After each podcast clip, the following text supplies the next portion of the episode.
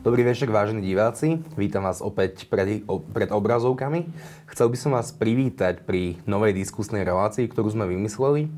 Ja si myslím, že to najdôležitejšie, čo v živote máme a čo sme si vydobili a mali by sme si vydobíjať každým dňom je sloboda. Preto sa táto relácia volá Viac slobody a ja vás ňou budem pravidelne raz za dva týždne sprevádzať. A prvou témou, ktorá úzko súvisí so slobodou, je naša minulosť a to, ako sme si slobodu pokúsili vydobiť. Pred 70 rokmi, alebo takmer pred 70 rokmi, začal súdny proces s Miladou Horákovou a 27.6. pred 70 rokmi bola, bola Milada Horáková utýraná a zavraždená komunistickým režimom. Predtým, než sme vstúpili do tohto štúdia, som sa s jedným z mojich hostí rozprával i o tom, že zachytil takú televíznu reportáž a stredoškolských študentov sa pýtali na to, kto bol a Metod. A môj dnešný host povedal, že ich odpovede boli z kategórie relácií múdry z chyby.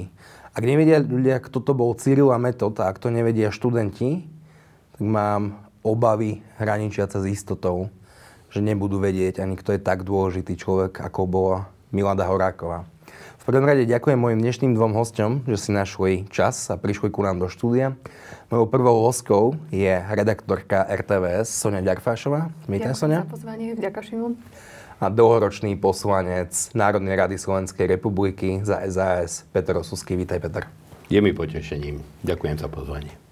I keď nerad, ale prvá otázka naozaj musí byť pre tých, ktorí možno naozaj nepoznajú tento dôležitý aspekt našej histórie kto bola Milada Horáková, Sonia? Milada Horáková bola žena, ktorá podľa mňa predbehla svoju dobu. Bola to feministka, ktorá sa zasadzovala o práva žien počas prvej Československej republiky. Ona sa aktivovala v Ženskej národnej rade, takisto bola v Červenom kríži a zaujímali ju sociálne otázky. Milada Horáková, ako dobre vieme, bola právnička. Stala sa právničkou, pretože si to želal jej otec, ale ona túžila byť lekárkou a mala veľké sociálne cítenie.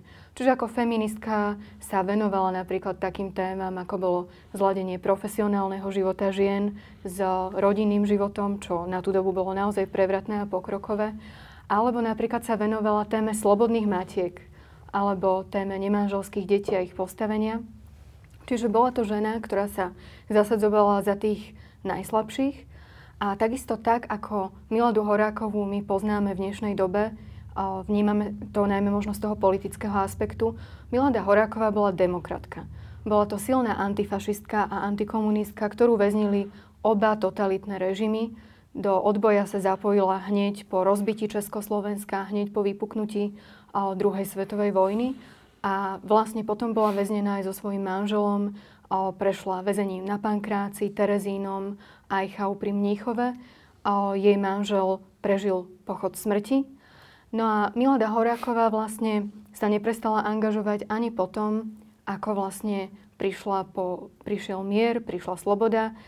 Stala sa hlasom, jedným z hlasov politických väzňov po roku 45 politických väzňov, teda za protektorátu nacistických politických väzňov. A ako politička sa stala aj hlasnou kritičkou komunistickej strany čo teda sa stalo potom zámienkou na to, že Miladu začali prenasledovať po, podobne ako iných demokratov, ako Heliodora Píku a podobne ako mnohých ďalších ľudí, ktorí boli vlastne súdení v tom jej procese. No a vlastne to, ako to vyvrcholilo, to vieme. Milada sa mala stať pre komunistický režim symbolom zradkyne, symbolom nepriateľky štátu. Hovorili o kapitalistickom západe, s ktorým sa chcela spojiť a podrývať vlastne socialistické zriadenie, tak ľudovú republiku, ľudovo-demokratickú republiku. Čiže vlastne Milada sa stala ako keby obetným baránkom toho režimu. Napriek tomu je zaujímavé to, že vlastne aj keď prešlo povedzme naozaj dlhé obdobie, 40 rokov trvala tá totalita, tak spomienka na tú Miladu napríklad v tých rodinách demokratov zostávala. Mne sa stalo to, že keď som robila rozhovory s ľuďmi, ktorí si tú prvú republiku pamätali a prežili obidve tie totality, tak oni na tú Miladu spomínali. Dokonca som stretla ľudí, ktorí ju zažili, ktorí ju poznali, boli súdení v procesoch nadvezujúcich na proces Miladou Horákovou a a tí ľudia nejakým spôsobom uchovávali tú spomienku na ňu a ju sprítomňovali ďalej, čo bola pre mňa veľmi zaujímavá vec. mm, vieme napríklad to, že keď Miladu súdili, tak ona sa v tej záverečnej reči priznala vlastne k sympatiám a k ideám Masaryka a Beneša a takisto povedala, že má jednu jedinú prozbu. A to, aby vlastne tie ďalšie súdy, ktoré pokračovali s tými ľuďmi, aby vlastne voči ním tí sudcovia zohľadnili nejakú láskavosť, že všetku vínu berie na seba. Čo bolo podľa mňa veľmi, veľmi veľké gesto v tej situácii, keď si vezmeme, že to bola matka, mala dceru v tom čase, nevedela, čo s ňou bude, nevedela, čo bude s jej manželom. Takže myslím si, že Milada bola veľmi statočná žena, ktorej odkaz spoznávame len dnes. Milada, Sonia hovorí o tom, že pani Horáková bola väznená za oboch totalitných režimov. Za čo bola väznená počas fašizmu? No samozrejme za antifašistické postoje bola ehm, členkou petičného výboru Vierni zústaneme a to samozrejme ehm, ju uviedlo do hľadáčika ehm, nemeckých bezpečnostných zložiek v protektoráte.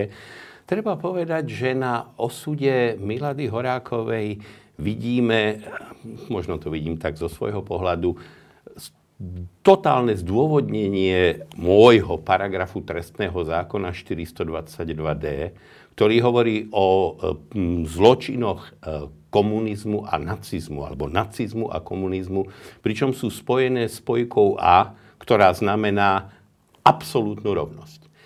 Rozdiel bol vlastne len ten, že hoci v Nemecku, Hitlerovom Nemecku, žiadal prokurátor pre Miladu Horákovú trest smrti. Nacistický prokurátor. Tak nacistický sudca nevyhovel prianiu prokurátora a odsudil miesto trestu smrti na 8 rokov väzenia. To robili nacisti. Potom prišli komunisti s komunistickými prokurátormi. S pani Ludmilou Brožovou Polednovou, ktorá bola prokurátorkou v tomto procese a tam komunistickí sudcovia vyhoveli svojim komunistickým prokurátorom a ich návrh trestu smrti odklepli. Chcem teda povedať, že nie je principiálne nejakého rozdielu medzi zločinnosťou systému hnedej a červenej totality a komunisti v tom, čo boli schopní a čo dokázali, sa absolútne prekrývajú s nacistami. Dobre, ale ten proces uh, s Miladou Horákovou, komunisti zvykli vymyslieť nejakú dýmovú clonu, alebo si vymysleli fiktívny dôvod, prečo idú toho človeka súdiť, uvrnúť do žalára celoživotného, alebo do uránových baní, alebo v tých najextrémnejších, i keď častých prípadoch uh, dostávali, dostávali obete komunistického režimu trest smrti. Čom najviac Milada Horáková a jej aktivita prekážala komunistickému režimu? Myslím, že komunistický režim eh, z nej chcel urobiť odstrašujúci príklad.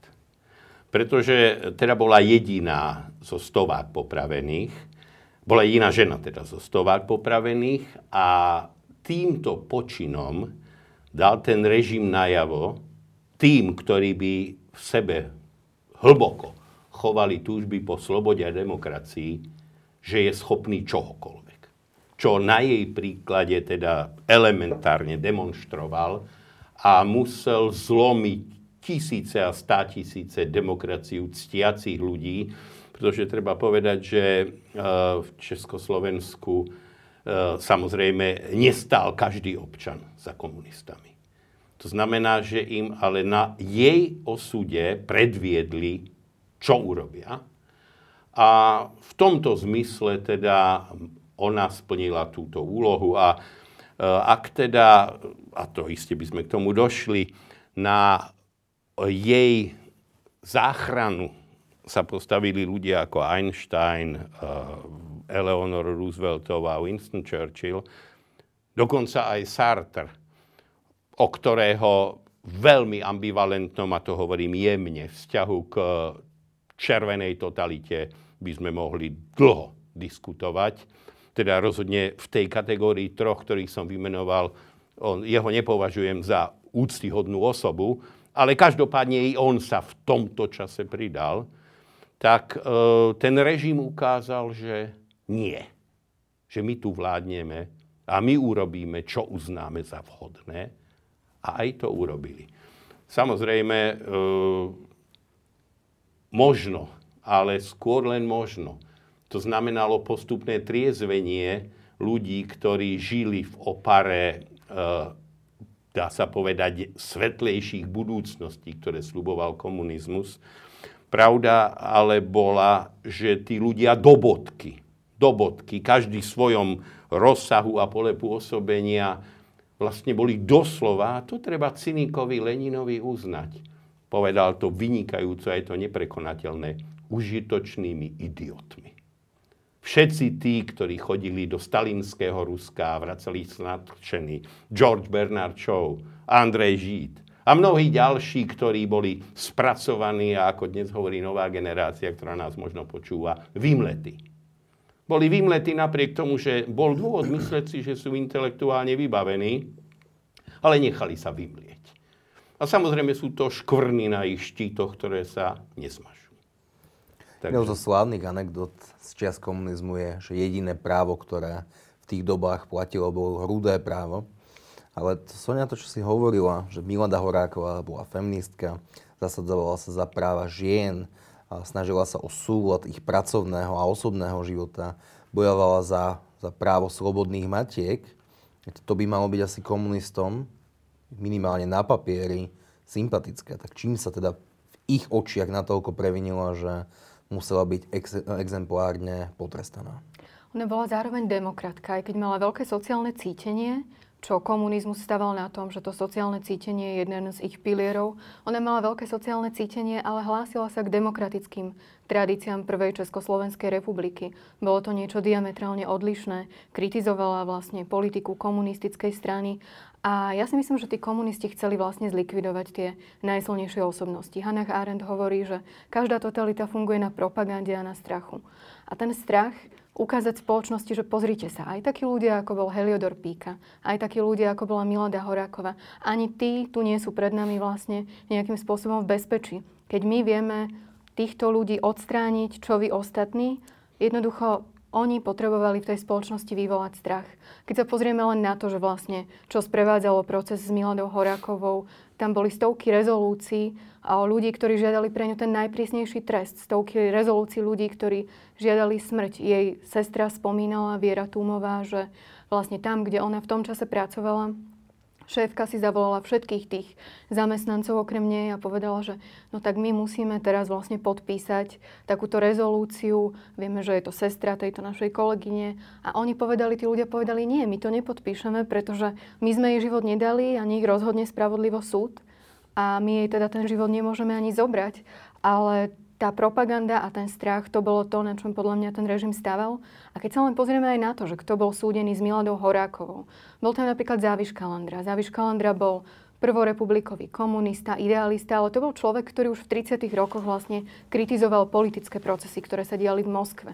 Bol to človek, ktorý veľa vedel, človek nepohodlný pre ten režim.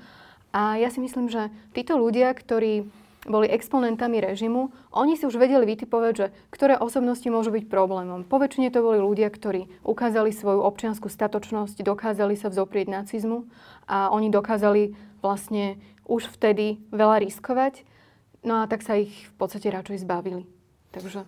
Peter, akú formálnu zámienku si vybrali komunisti na začatie tohto monster procesu. Tam muselo byť no, niečo úplne, úplne na začiatku. Na, to byť banálne. U, u e, koreňov tohto procesu už stáli vtedy tí prví e, sovietskí poradcovia, ktorí e, už mali rozbehnutých zo pár akcií v komunistami ovládanej Európe.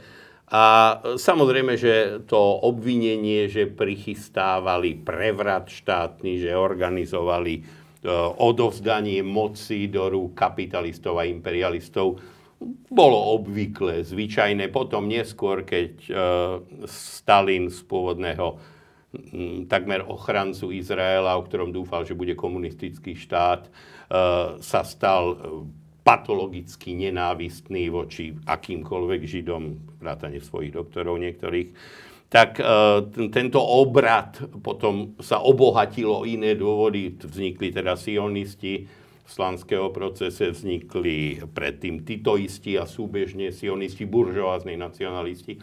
Proste vymyslieť niečo, čo natlčiem bytkou a týraním do obvinených občas dokonca aj prísľubmi zmiernenia trestu, ak budú vzorne plniť svoje role a hrať ich ako Hamlet e, svoju rolu.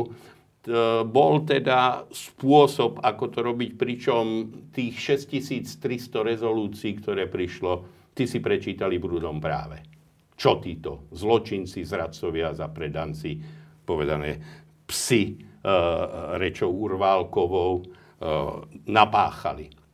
Tam je ale jeden iný aspekt. Keď som hovoril o tom zlomení uh, slušných demokratických ľudí, ktorí sa začali báť o seba blízkych, tak je zaujímavý ten aspekt, ktorý povedala teraz Sonia o tom Závišovi Kalandrovi.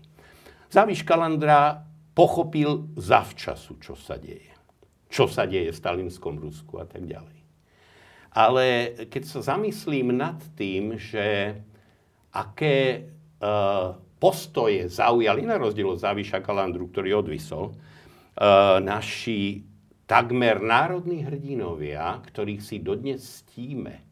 Teda keď sa dlhé minúty, 20 minút dusila pri sadistickom spôsobe popravy vešaním Milada Horáková na v Pankrátskej väznici, tak vtedy ako jeden šík kráčali geroji typu Klementisa a podobných a držali hubu. To znamená, že i toto vrhá isté svetlo na tzv. intelektuálne komunistické elity. Novomeský, Husák. Roztáčali kolesa, ktoré ich zomleli a preto keď vidím vo foaje ministerstva zahraničných vecí uh, hlavu Vladimíra Klementisa, tak ma napadá, či v Außenministeriu v Berlíne povedzme hlava Konstantína von Neurata. Konstantín von Neurath skončil potom ako protektor e, v protektoráte Čichy a Morava a bol to nemecký tradičný konzervatívny diplomat, ktorý nebol iste od rodu nacista, ale jednoducho sa spojil s tým režimom. A toto boli od rodu komunisti a spojili sa s tým režimom a mlčky prikyvovali, keď sa toto dialo. Čo samozrejme významne zbavuje ich, nie že svetožiary, aj úcty. Preto, keď počúvam o tragédii ľudí odsúdených v slánského procese, tak možno je to kruté, ale poviem, že ma ich osud dojíma rovnako ako osud Ernsta Röma, šéfa SA, ktorého dal Hitler spolu s vedením SA povraždiť jednotkami SS, pretože sa mu proste znepáčili. Inými slovami, rozdiel medzi uh, teda uh, tým nie je v zásade ani v tomto. Tí ľudia si vybavovali účty medzi sebou a povedzme si otvorene pri pohľade na Rajkov proces, na procesy v Bulharsku, v Polsku, v Rumunsku. Vyvražďovanie svojich spolustraníkov bolo národným športom komunistov. Hlavným národným športom komunistov. Lebo zase treba povedať, že Hitler okrem vybavenia e, problému Röhm a lavicové SA potom zabrzdil a mnohých zlyhávajúcich verných typu Göring nechal dožiť až do konca. A v tomto zmysle je ten režim špeciálne perverzný, aj keď zároveň hovorím, vonkoncom. Nelutujem. To znamená to, že Husák dostal do životie, znamená, že Božie mlyny zamleli nečakane rýchlo a dostihla ho úplne nespravodlivo, ale spravodlivá historická spravodlivosť. Teda samozrejme, že obvinený v slánského procese, presne tak ako obvinená Milada Horáková, uh, boli obvinení vymyslených zločinov, keď si sa pýtal, z čoho boli obvinení, ale v ich prípade, na rozdiel od hanebnej vraždy demokratky Horákovej, to bola taká zvláštna, perverzne spravodlivá ruka osudu. Lebo tí ľudia boli pripravení pozerať sa na dusiacu sa Horákovú. Ak by som mohla Petra Osuského doplniť, napadol ma tiež ešte prípad vlastne jedného z prokurátorov z procesu s Horákovou. Boli tam traja prokurátori, už sme spomínali vlastne Ludmilu Brožovú Polednovú, Jozefa Urvalka. No a ten tretí prokurátor bol vlastne rodak zo Slovenska, z Revúcej, Juraj Vieska, ktorý keď si pozriete naozaj ten súdny proces, čo sa zachovali, alebo vypočujete teda rozhlasové záznamy, alebo pozriete ten film, ktorý sa zachoval, tak on tam na ňu strašne kričí a tento Juraj Vieska v 51. roku sám sa dostal nakoniec do väzenia, odsudili ho za sabotáž, ale tým len chcem povedať naozaj, že revolúcia požiera svoje deti a že mnohí títo komunisti sa stali vlastne obeťou toho, čo sami stvorili. O Ladislav Holdoš, ktorý tiež stal pri začiatku politických procesov, Spomínal mi jeden politický väzeň Jaroslav Fabok, že ho stretol na veži smrti, kde Ladislav Holdoš už bol krývajúci, že vlastne on sa v tom väzení chcel zabiť, pretože ho tak týrali, že to nedokázal, nedokázal prežiť. A kde sa mu vlastne ten Ladislav Holdoš ospravedlňoval za to, čo spravil, že ho to až tam mrzelo. On hovoril, že nikto s ním nechcel vlastne komunikovať v tom väzení, že všetci sa ho stránili, dokonca niektorí ho tam byli a on vtedy povedal tento Jaroslav Fabok, že treba mu pomôcť, veď sme ľudia a ten Holdoš to tam olutoval, aj keď to, tej komunistickej myšlienky sa teda on asi nikdy úplne nezbavil. Ale je to, je to naozaj zaujímavé to, že vlastne títo ľudia, to, čo sa mi pomáhali stvoriť, stali sa toho obeťou. Jeden z emblematických výrokov, ktorý je spojený s Miladou Horákovou, znie idú Slavou Stýčenou. Ona počas súdneho procesu sa priznala k niečomu, alebo dokonca priznala sa k vykonštruovaným, k vykonštruovaným obvineniam, alebo on priznala, ja som demokratka, ak chcete, tak ma za to zabite? Ja bych povedal, že e, ona samozrejme e, netajila svoje postoje. E, samozrejme, nakoľko sa priznávala v detailoch k niečomu, je v tomto prípade úplne irrelevantné pretože jej generálny postoj a aj to, že sa odchylovala od scenára, lebo to bolo presne nalinkované, teda presne tak, ako, ako Hamlet hovorí byť či nebyť a nemôže hovoriť piť či nepiť, alebo skočiť či neskočiť, tak e, v zásade sa hlavne v zásade tí komunistickí obvinení držali v nádeji, že si zachránia krky. E, ona vybočila a nakoniec sa vyznala z toho, čo v nej bolo to dobré a to demokratické, čo ju naplňalo. Takže je v podstate v takomto, v tej atmosfére úplne irrelevantné skúmať, nakoľko sa držala alebo nedržala scenára. To...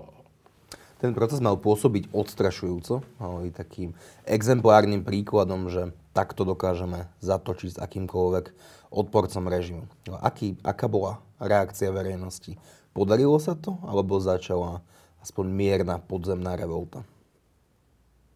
Nezačala? Ja si myslím, že nie. Tých 6300 prišlých rezolúcií volajúcich, e, možno nie priamo Urválkovský psovi psi smrť, ale e, volajúci po najprísnejšom, je vynútený vonkajší signál. Povedzme si otvorene, že aj keď e, ľudia ako Fico bude hovoriť, že keď on vstupoval do strany, už sa nepopravovalo, a to nechcem počul, to som počul od iných komunistov, tak treba povedať, že e, presne tak sa odsudzovala charta.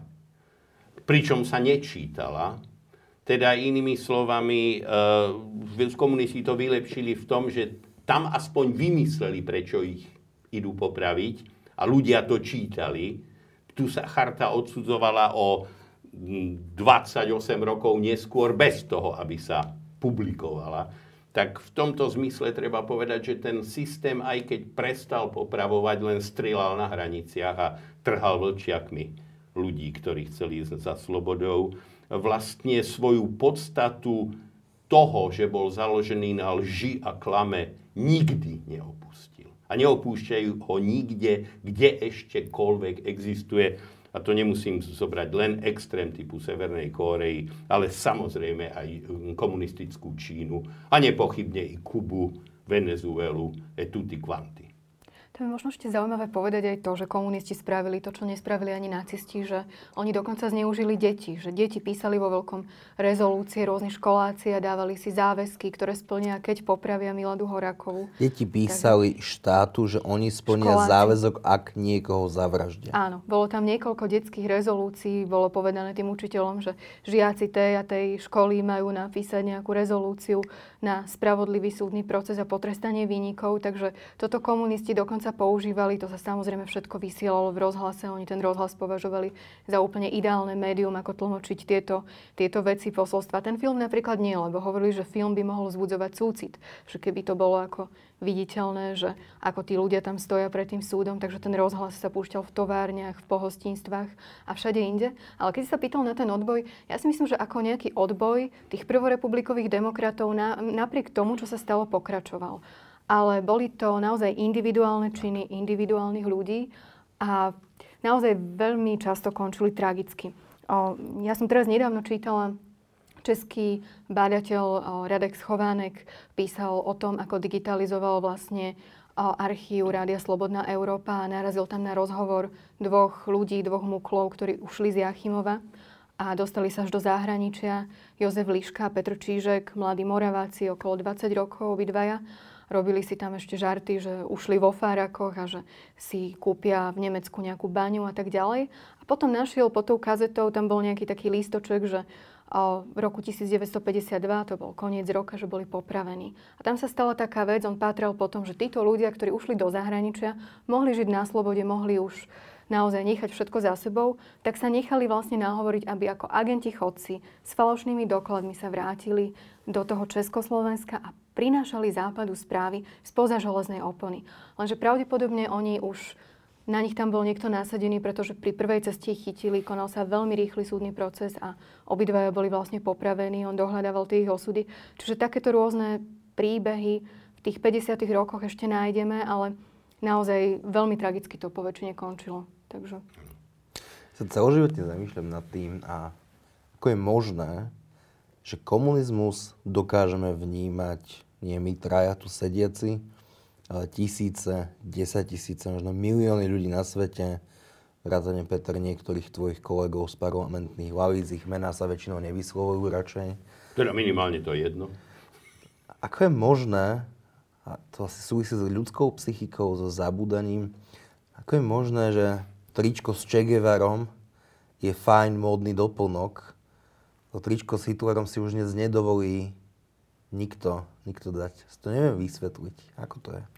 Áno, ja sa priznám, že som sa zaoberal myšlienkou vytvoriť tričko, kde bude na jednej polovici Che Guevara a na druhej povedzme Rudolf Hess.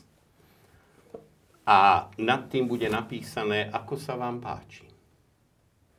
Teda as you like it lebo áno, odliadnú do štokholmského syndrómu, keď ostane verný komunista i zločinnému režimu, ktorý zažil na vlastnej koži, tak musím povedať, že to, že ľudia napriek všetkému e,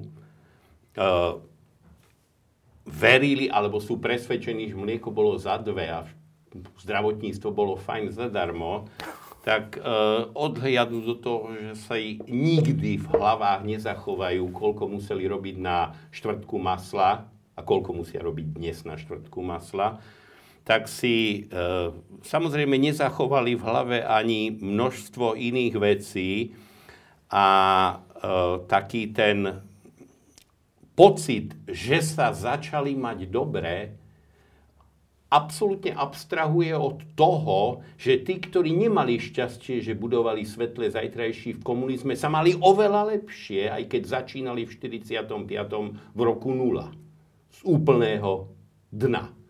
Takže tieto argumenty nezaberajú očividne a tí ľudia vlastne žijú v, ak, v čomsi, čo je rozumovo nonsens, ale keďže láska ide cez žalúdok, tak oni skutočne majú pocit, že si ten dom postavili, že v tej fabrike zarobili a sem tam z družstva, keď cement, keď kus pletiva, keď dačo, e, prípadne zemiaky pre prasce alebo kukuricu pre hydinu potiahli A tak sa vlastne žilo, ako sa vrelo, tak si my tu žijeme, ako vravieva Lojz Ohlina.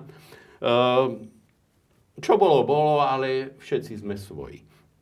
A v tomto zmysle, žiaľ Bohu, musím povedať niečo, čo je desné, ale čo len dokladuje, že podľa mňa ľudia nie len Slováci a nielen Česi a nielen neviem kto, ale ak by Hitler, nedaj Bože, vyhral druhú svetovú vojnu a naplnil svoje ambície pre Nemecko, tak mu dnes stoja pohanské chrámy. Pretože tí ľudia by zistili, aký rozdiel prinieslo jeho víťazstvo a zotročenie iných krajín, ktoré čo ľudí nezaujíma. Tak ako ľudí nezaujíma, že na hranici sa strieľalo a vlčiaci trhali 17-ročného e, mladého Nemca. Ale ako je to možné, že to tak tí ľudia proste to vidia cez ten baráčik, cez tie vychované zvieratá a tak ďalej. Proste vidia to v tom, že sa majú dobre. To, že to maslo z Ukrajiny, ktoré by bolo tieklo do Nemecka, by e, otroci ukrajinskí e, produkovali pre Nemcov, to by tým ľuďom nevadilo. Až tak nerozmýšľali. A ručím za to ešte raz, že v prípade Hitlerovho víťazstva bude do smrti najväčším Nemcom v Nemecku. Nechcem to Nemcom podsúvať, ale i tí statoční, ktorí sa vzpriečili, sa vzpriečili od, od Elzera. Všetka česť. Ale grof Stauffenberg sa vzpriečil 20. júla 1944. To znamená, nespriečil sa v 39. Ani v 40. Ani v 41. A to je len ukážka, že ľudia idú s tými, ktorí majú moc, výťazia a slubujú budúcnosť. Samozrejme, že v novembri 89, teda po 40 rokoch, už bol počet poučených ktorým trochu svitalo v hlave, nemali. Väčší ako v 50. keď boli zdesení s tým, čo komunisti predvádzali. Ale napriek tomu, keď počúvam tie reči, ako sme si vyštrngali slobodu, tak na veľkých námestiach stal každý desiatý bratislavčan. Som presvedčený, že v Humenom ani nie každý desiatý Humenčan, aniž proti Humenému. Chcem teda povedať, že ten národný mýtus, ako sme si vydobili slobodu, čím si trochu začal, je mýtus. My sme si nič nevydobili, my sme to dostali. My sme to dostali a dostali sme to lacno a bez boja. A i to je dôvod, prečo nemáme pocit, že sme porazili zlo. My sme ho neporazili. To zlo sa transformovalo a vôľa občanov prejavovaná vo voľbách mala za následok, že v Mečiarovej vláde z 19 ministrov bolo 17 členov komunistickej strany. To znamená, že my sme sa nedenacifikovali. My sme sa nedekomunizovali.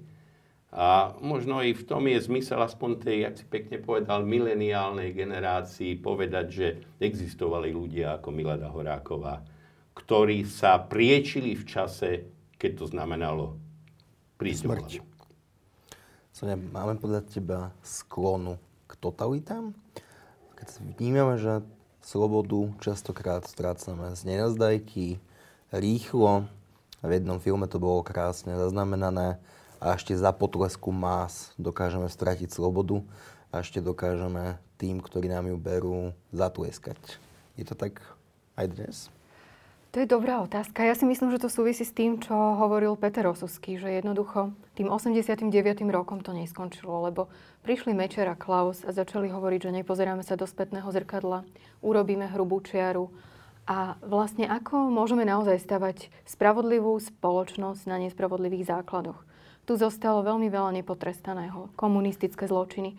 V Čechách sa to riešilo, ale vieme, ako dopadla prokurátorka z Horákovej procesu, že ona síce dostala tých 6 rokov, ale potom dostala milosť od Klausa. Čiže vlastne ako keby si to vôbec nejakým spôsobom neodsedela. Nehovorím, že 90-ročný človek má ísť do väzenia, hovorím, že majú byť pomenované zločiny.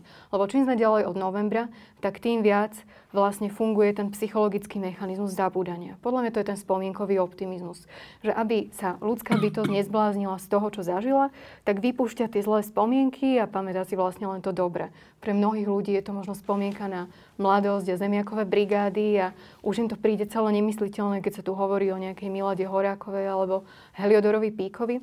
A to je práve tá chyba, ktorá sa podľa mňa stala, že v tých 90. rokoch sa naozaj neriešili veci, ktoré sa stali ne, neboli súdy s tými ľuďmi, ktorí boli zodpovední za komunistické zločiny, strelby na hraniciach, veď vieme, že vlastne za to nebol nikto potrestaný a teraz sú iniciatívy, ktoré sa snažia postaviť pred súd Jakeša Štrougala a tak ďalej. Čiže toto je podľa mňa obrovská chyba, že toto sa nestalo a podľa mňa akože to trošku tak ako dalo priechod aj tej arogancii moci, že keď sa dnes pozeráme a čudujeme, že ako sme sa mohli dostať do stavu, že tu máme nejakého kočnera, ktorý ovládal polovicu štátu, že tu zomrel náš kolega. A ja si myslím, že to je vlastne ako keby výsledkom toho prostredia, kde moc môže všetko. A kto bude volať na zodpovednosť moc? Proste nič sa nestalo.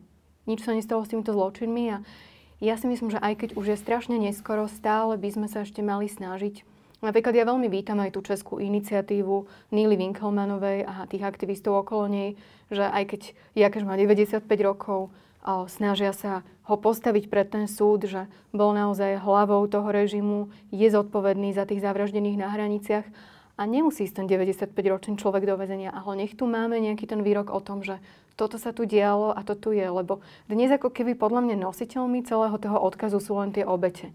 Lebo Nemáme zločiny, neboli nikdy pomenované, nemáme páchateľov, tiež neboli nikdy pomenovaní a máme tu ešte tie obete, ktoré tak vyhľadávame ako nejaké hrozienka, že tak ešte tento človek žije, má 98 rokov, nikto sa s ním nikdy nerozprával, tak s ním ideme urobiť rozhovor my ako novinári. Ale za chvíľku tu nebudú ani tie obete a ja si myslím, že to bude ešte horšie, lebo potom ten spomienkový optimizmus zafunguje tak, že áno, boli tie istoty, boli tie lacné vity a bolo to mlieko za dve koruny a všetky tieto urban legend, čo sa s tým viažu. Ale to, čo hovoríš, je pomerne katastrofický scenár asi svojím spôsobom, pretože tých obetí je žijúcich je už naozaj málo. Ty hovoríš, že ak sa s tým nevysporiadame teraz, tak sa s tým nevysporiadame nikdy? Lebo tie, tie obete, ak má niekto 98, nech im dá pán Boh zdravie, ale tí už väčšinu života naozaj pred sebou nemajú. Si myslím, že teraz je tá posledná historická chvíľa a keď to nespravíme, tak si zase so sebou budeme niesť niečo zvláštne a potom sa budeme o pár rokov pozerať naspäť a čudovať sa, že ako je to možné, ako sme sa do toho bodu dostali. Ako podľa mňa to, čo hovoril Peter Osusky, že tá sloboda nebola vybojovaná, tá sloboda nám takto spadla a zrazu sme nevedeli, čo s ňou, to je, to je presne to, že mm, my musíme pochopiť hodnotu tej slobody, ktorú máme a v čom je hodnota tej slobody. Aspoň podľa mňa. Obe vaše vyjadrenia mi pripomínajú taký jeden fenomén a ten fenomén sa volá dejiny ako kultúrna trauma. Že nie je mnoho krajín, ktoré zažili zároveň vládu fašizmu, lomené nacizmu a komunizmu. A Slovensko je jednou z nich. My sme ako taký nevyliečený pacient, ktorý síce už bol zdiagnostikovaný, asi už vieme, akú liečbu, aké lieky sa, má nas, sa majú tomuto pacientovi a jeho pamäti nasadiť. Ale on z tej pamäte akýmsi spôsobom vytesňuje všetko to zlé. Ale čo sa s tým dá robiť? Ten spomienkový optimizmus prevláda. Teraz Peter Gonda, Konzervatívny inštitút, vydali skvelú knihu Búranie mýtov o socializme. Želám tejto knihe úspech. Ale čo sa dá robiť s touto diagnózou, ktorú Slovensko má? Je to ako s ľudskou blbosťou. Ten zápas je nekonečný a nevyhrateľný, ale viesť sa musí. Uh, a propo aktuálna téma uh, zmena zákona o vzniku nového generálneho prokurátora. Uh, my sme, žiaľ Bohu, a opäť Možno, že keby som žil v inej krajine podobných životných osudov a pri priebehu histórie, tak zistím, že to tam bude dasselbe in grün, teda to isté v zelenom. Ale to, že sa po vojne čelní gardisti pomerne bleskovo pretransformovali na aktívnych komunistov, je aj tak trochu letora. teda takí sme. Tu bola tá debata o tom, že boskávame ruky tých, ktorí nás bijú. Krásne to vystihla ona pamätná scénka v Pachovi hýbskom zbojníkovi, keď podáva bičík. Udrite si, pán veľkomožný. A pre mňa taká ukážka toho, v čom žijeme, bolo, že napriek tomu, že existuje zákon o zločinnosti komunistického systému, napriek tomu, že existuje už nejaký piatok ten môj paragraf 422d trestného zákona, tak sa v krajnom bystrom postaví Bilakova busta a pamätník. Opakovane. Opakovanie. S tým, že čo on urobil pre obec nepochybne je to ukážka toho, o čom som hovoril, že zrejme by nejedný nemecké masy aplaudovali Hitlerovi, keby dostávali prídely veľké a bohaté mesa, e, masla, všetkého zo zotročenej a vylumpovanej Európy, že sa dajú ľudia kúpiť. A takisto sa proste ľudia kúpia tým, že niekto, kto je zločinec, niečo dobrého urobí. Keby Hitler vyhral vojnu, tak v Linci na Dunaji bude najväčšia, najdokonalejšia, najveľkolepejšia obrazová galéria na Zemeguli. Pretože by boli vyplienené všetky galérie v dosahu zabratej Európy a tie obrazy by sa zniesli do jeho milovaného Linca. A je len pravdepodobné, že by mu stála na námestí pred tou galériou zlatá socha. Lebo ľudia sú predajní. Ako hovorí neodvolateľne múdro Karel Kryl o kusy žvanca jednej zo, svoje pesničiek, vo svojich pesničiek. Tak žiaľ Bohu, tak je to tak. A na Slovensku máme prokuratúru, o ktorej uh, je radosť prečítať si to, čo píše Šanta. A je ukážka, že aj medzi Eh, hnojom, ktorý produkujú svine, môžu byť perly.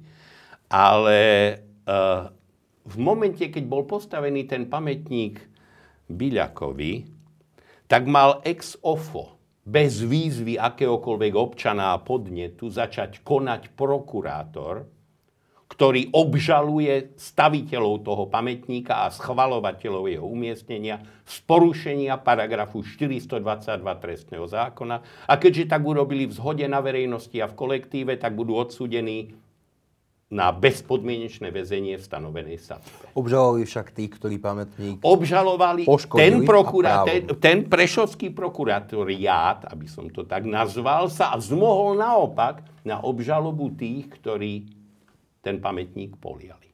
A to je ukážka mentálneho stavu ľudí, ktorí majú bdieť nad zákonmi.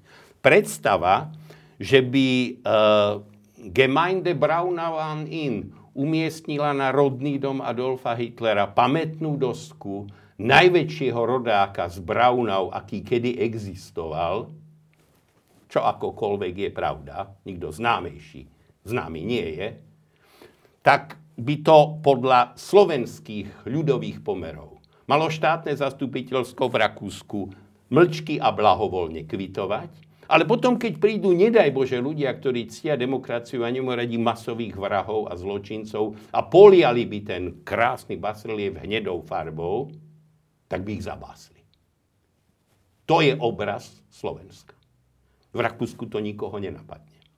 Predstava, že v rodnom meste Reinharda Heydricha stojí busta milujúceho otca detí, ktorý bol vynikajúci športovec a ktorého zavraždili českí teroristi. Je tak trošku mimo mísu. U nás je možné postaviť, ako vidíme, kde čo. A to je to, o čom hovoríme, prečo má zmysel ten zápas neustále viesť. Aby hádam ľuďom došlo, že to, čo urobili uh, Kalmu s Lorencom, je obrana pamäte národa. Paradoxne. Máme na to ústav. Ale žiaľ Boh do toho ústavu tak 3 milióny ľudí ťažko napcháš. Sonia, dokážeme tento stav našich myslí zmeniť? Ja si myslím, že postupne dokážeme. Postupne dokážeme, ak chceme, tak to dokážeme. Asi je to tak, že kde je vôľa, tam je cesta, alebo ako by som to povedala. Ale to, čo hovoril aj Peter Osusky, mi to pripomenulo je proste problém to, že my sme nemali tú cestu, ako malo Nemecko, že oni mohli naozaj urobiť dôslednú očistu napríklad justície. Pretože vieme, že v 90. rokoch ešte donedávna tam bolo veľa, veľa sudcov, ktorí súdili komunistické prvohlavové trestné činy, opustenia republiky a podobné veci. A ja napríklad nikdy nezabudnem, keď som robila rozhovory povedzme s politickými väzňami z 50. rokov, kde mi spomínala pani Eugenia Vyskočilová, že keď si išla v 89. po rehabilitáciu, odsudená vlasti zradkynia, tak jej mala tú rehabilitáciu dať tá istá súdkynia, ktorá ju v 53. roku poslala do väzenia. Takže vlastne to je také podľa mňa krásna symbolika toho, že ako sme na tom boli vtedy. A aj keď dnes tí ľudia tam povedzme nie sú, ale tí ľudia si možno vychovali nejakých svojich následovníkov v nejakých mentálnych spôsoboch. A predsa len tá... Niekedy sem tam deti priam priam deti, že to naozaj bolo v rodine. Čiže tá prokuratúra, tie súdy, podľa mňa, to je jedna z tých vecí, ktorá, ktorá ako keby... Tým by sme mali napríklad niečo robiť, alebo Tomáš Zálošak, náš spoločný známy priateľ, povedal takú veľmi zaujímavú vec, čo je zase iný aspekt toho súčasného stavu, že vlastne tie komunistické relikty, ktoré my vidíme najmä v nefungujúcich inštitúciách, sa prejavujú potom v tej demokratickej spoločnosti ako fašistické metastázy zrazu ľudia strácajú, mnohí ľudia, ktorí si to nevedia možno tak kriticky pospájať, strácajú nejakú dôveru v tradičné inštitúcie, lebo tie inštitúcie nefungujú. A potom stačí, že prídu nejakí takíto populisti a možno, že im práve niečo také konvenuje rýchle a, a veľmi pohodlné riešenia z ich pohľadu. Čiže to je ďalšia vec. Ale ja si myslím, že ako jedna z vecí, Heliodor Píka to hovoril, že v podstate on neveril v revolúciu, ale veril v evolúciu, vo výchovu. Jedna z vecí je vlastne hovoriť o týchto veciach. A jedna z možných ciest je opakovať to, čo sa stalo. A ja si takisto myslím, že školstvo je jedna veľká výzva, že by sa možno mali prehodnotiť osnovy, akým spôsobom proste mladí ľudia sa učia o našej histórii. Etnologička Monika Vrzgulová mi raz povedala v jednom rozhovore, že ona by začala históriu učiť 20. storočím. Lebo to je to, čo žijeme aj dnes dôsledky toho. Čiže ako podľa mňa je pred nami veľa takých čiastkových víziev, že naozaj očistá justície, prokuratúry, aby sme mohli naozaj sa pohnúť ďalej, potom to školstvo a potom mnohé tie ďalšie inštitúcie, ktoré občan pociťuje ako nejaké svoje barličky, lebo aby naozaj nemal pocit, že za socializmu, komunizmu mal istoty a dnes je nechaný na pospas nejakej dravej dobe. Isté veci v tom štáte by fungovať mali a tie, štáty, tie veci naozaj v štátoch zakarpatského typu, v demokraciách zakarpatského typu, ako je tá naša stále, bohužiaľ nefungujú. Čiže to je podľa mňa nejaká taká výzva. No tak si usilovne písal poznámky. Ale nie, urobil som si len dve poznámky. Tá, e, ten názor o tom, že má dejepis začínať aktuálnou históriou, takmer nehistóriou, súčasnosťou a jej koreňmi, je jasné. Tá pyramída výuky dejepisu má byť postavená presne opačne, ako je mastať na špici, ak chceme, alebo ako. Ale ako je strašne fajn poznať Tutmoza, a vedieť, v ktorej e, dynastii vznikla stupňová pyramída v Sakare, alebo Mohenjo-Daro, kto tam vládol, ba dokonca aj šachtové hroby v Mykénach sú fajn. Ale e, myslím si, že je oveľa lepšie poznať históriu posledných 100 rokov. Pretože to je história, z ktorej sme vyšli, ktorá nás formovala a deformovala. A o tej máme hovoriť. Púnske vojny sú fajn. Hannibal Anteportás iste je dramatický moment v živote, ale to je veľmi dobrá poznámka, čo Sonička povedala. A ešte jednu vec. E, obraz stavu myslí sa skutočne prejavuje v hlasovaniach parlamentu. A keď hovoríme o tej súdkyni, ktorá dá tam rehabilitačný papier. Ja by som rád povedal jedno. Zúčastnil som sa vďaka iniciatíve e, opozičných e, partnerov a priateľov okolo napríklad Janky Šipošovej, opakovanie hlasovania o tom, čo hádam teraz prejde, aj keď už pomaly tiež neskoro, ale dobre, aspoň nech to prejde, je krátenie e, dôchodkov, výsluhových dôchodov eštebákov a zvýšenie dôchodkov ľudí, ktorí z príčin pôsobenia totalitného režimu nemohli naplniť svoje schopnosti a mať tým pádom primeraný dôchodok. Ja som sa toho hlasovania zúčastnil viackrát, viac, ešte viackrát som sa zúčastnil hlasovania o rušení poslaneckej imunity, ale e, toto bola ukážka mentálneho stavu väčšiny parlamentu, ktorý si ľudia v demokratických voľbách zvolili. A v tomto zmysle nám nikto neodpára prostý fakt, že parlament je najdokonalejším rodinným portrétom občanov tejto krajiny. Nie lepšieho rodinného portrétu. Ako ja hovorím, každá skupina s preferenciou toho alebo onoho tam má svoje pixely v tom obraze. A lepší obraz ľudu, ako je parlament, ktorý si ten ľud zvolil, na svete neexistuje. Všetko ostatné sú ilúzia a reči. To je náš obraz. A to obraz toho ľudu a jeho úcty k právam ľudí a k spravodlivosti bolo to, že, ako sa hovorí, všetko je na webe, môžu si nájsť počet hlasov, ktorý dostal taký návrh, ako vtedy padol.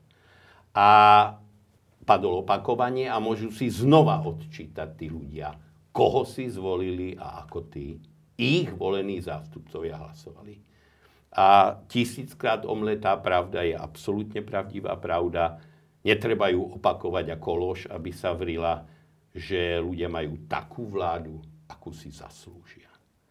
Tak ako si zvolili Mečiara a Rezeša a všetkých ďalších, tu tí kvanty, ako si zvolili hm, počiatka a, a e, sudcov a teda sudcov a Trnku, tak takí boli. Takých zástupcov vyslali. A dneska sa dozvedám, že tajná voľba je zlá, nebezpečná.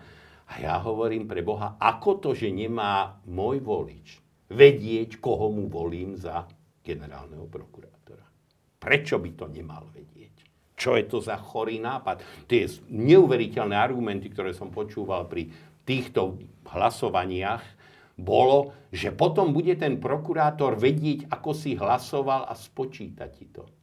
Ja som sa spýtal parlamentu, či plánujú viacerí z nás končiť pred prokurátorom, či sme teda také mrchy, že nás bude zaujímať, akého budeme mať dobrého prokurátora v našej kauze na svojej strane. To sme čo za zberba. A nikto na to nejako neodpovedá, lebo ja nechápem, prečo by som ja mal mať prokurátora, ktorého som si ja zvolil a on mi je vďačný. To, čo som za zločinca, že to potrebujem. A toto normálne padne ako argument, to bude Erik Tomáš, 55, teraz obrodený samozrejme, ale predtým ešte neobrodený, vyťahovať ako argument proti mojej osobe, že ja tu teraz odrazu obraciam a chcem verejnú voľbu. Ja ju chcem. Milada Horáková bojovala za našu slobodu. Myslím si, že o to, aby sme mali čo najväčšiu mieru slobody, bojujú aj moji dvoj, dvaja hostia. Sonia, ďakujem, že si prišla. Ďakujem za pozvanie. A Peter Rosovský, ďakujem, že si tu ďakujem prišiel. aj za výbornú spoločnosť, ktorú si mi vybral. Ja rovnako ďakujem. Máme vždy dobrý vkus. Ďakujem veľmi pekne, že ste nás sledovali a prajeme príjemný večer. Aj my.